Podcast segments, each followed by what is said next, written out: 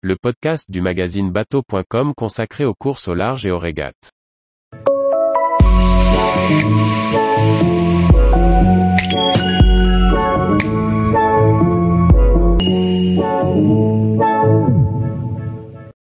Défi Azimut, de belles surprises, mais une victoire sans surprise ?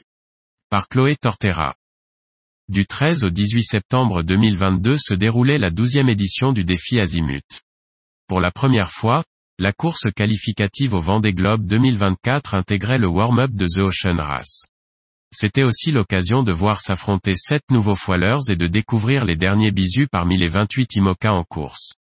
Le bilan s'avère positif puisqu'on retrouve dans le top 5, 3 des 5 nouveaux IMOCA menés en solitaire. Des runs de vitesse, 48 heures de navigation sur un parcours d'au moins 500 000 en solo ou en équipage et un record à battre de 1h08 et 10 secondes sur le tour de l'île de Groix, voici le programme de ce 12e défi Azimut, organisé à Lorient du 13 au 18 septembre 2022. Cette édition était aussi l'occasion de découvrir 6 nouveaux foilers en course, un plan VPLP, 2 plans Manuard et 3 plans Verdier, Malizia, CA Explorer de Boris Herrmann, Charal 2 de Jérémy Beyou, Initiative cœur de Samantha Davis, Biotherm de Paul Meilhat, Holcim PRB de Kevin Escoffier, VNB Monbana Mayenne de Maxime Sorel. L'épreuve de runs organisée dans un flux d'ouest de 8 à 13 nœuds, des conditions de reaching plus favorables aux foilers, a vu grimper sur le podium le trio Apivia de Charlie Dalin, Charal 2 de Jérémy Beyou et 11th Hour Racing Team de Charlie Enright, avec un chrono de 0,2 minutes 43 pour le vainqueur sur un 1000 nautique. Mais c'est sur le défi de 48 heures que chacun attendait de se jauger, entre nouveaux bateaux et bisous. Pour la première fois, le défi Azimut servait de warm-up à 4 des 5 équipages en lice pour The Ocean Race. Ainsi, 11th Hour Racing Team de Charlie Enright, Biotherm de Paul Meilhat, Malizia, CA Explorer de Boris Herrmann et Guyot Environnement Team Europe de Benjamin Dutre-Couré en équipage de 4 personnes, dont une femme, plus un médiaman.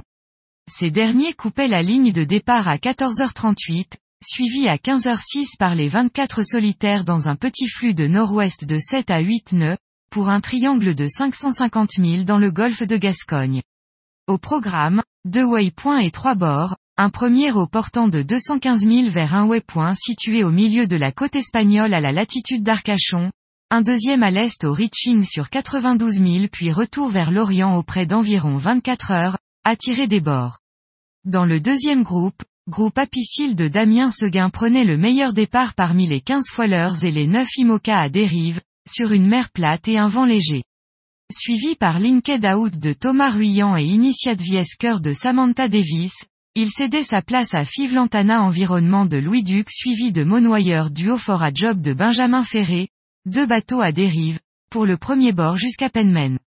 Une fois au large, Apivia de Charlie Dalin a repris la tête, suivi de Charal de Jérémy Beyou et Linked Out de Thomas Ruyant. Dans le groupe Thor, pour The Ocean Race, c'est 11th Hour Racing de Charlie Enright qui prenait la tête. Avant le passage du premier waypoint, DMG Mori Global Skip PE accent aigu par Kojiro Shiraishi faisait demi-tour pour raison personnelle. Après une descente rapide au portant, avantageant les foilers, le premier point de passage était franchi avec 3 heures d'avance sur les prévisions.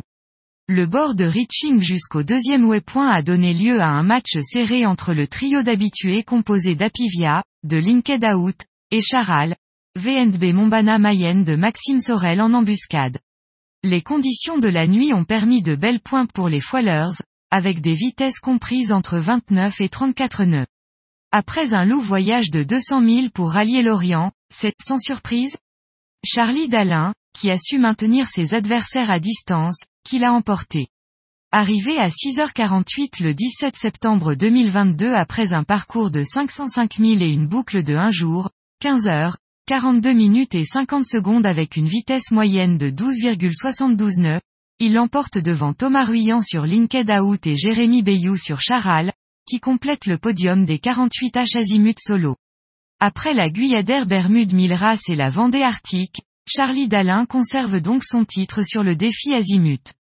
Le skipper d'Apivia, intouchable auprès, son allure de prédilection, a d'ailleurs indiqué avoir noté un gain de 5 à 7% de vitesse dans certaines conditions. Seule exception, le Tour de l'île de Groix, remporté par Benjamin Ferré, bisu auteur également d'une belle 11e place sur les 48H. Parmi les belles surprises de ce défi en solitaire, on saluera les performances de Maxime Sorel sur VNB Monbana Mayenne et Kevin Escoffier sur Holcim PRB, respectivement 4e et 5e, sur des bateaux récemment mis à l'eau. Justine Métro sur Teamwork réalise également une belle course. Elle a racheté l'ex-Charal à l'été 2022 et termine à la 6e place, suivie par une autre femme à la 7e place. Alors qu'elle venait récemment de mettre à l'eau son bateau, Samantha Davis a démontré le potentiel de son Initiative cœur. Tanguy le Turquet sur Lazare a été l'auteur d'une très belle course. Le Bisu décroche la 9e place du classement, en tant que premier bateau à dérive de la course. Dans la catégorie équipage, Biotherm de Paul Meilhat a dû abandonner la course pour une avarie de structure mineure. Il était le dernier de la flotte à avoir mis son bateau à l'eau, seulement 10 jours avant le départ.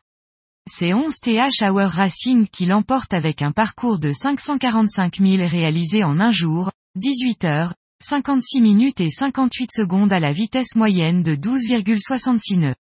Guyot Environnement Team Europe de Benjamin Dutreux et Malizia, CA Explorer de Boris Herrmann complète le classement. Tous les jours, retrouvez l'actualité nautique sur le site bateau.com. Et n'oubliez pas de laisser 5 étoiles sur votre logiciel de podcast.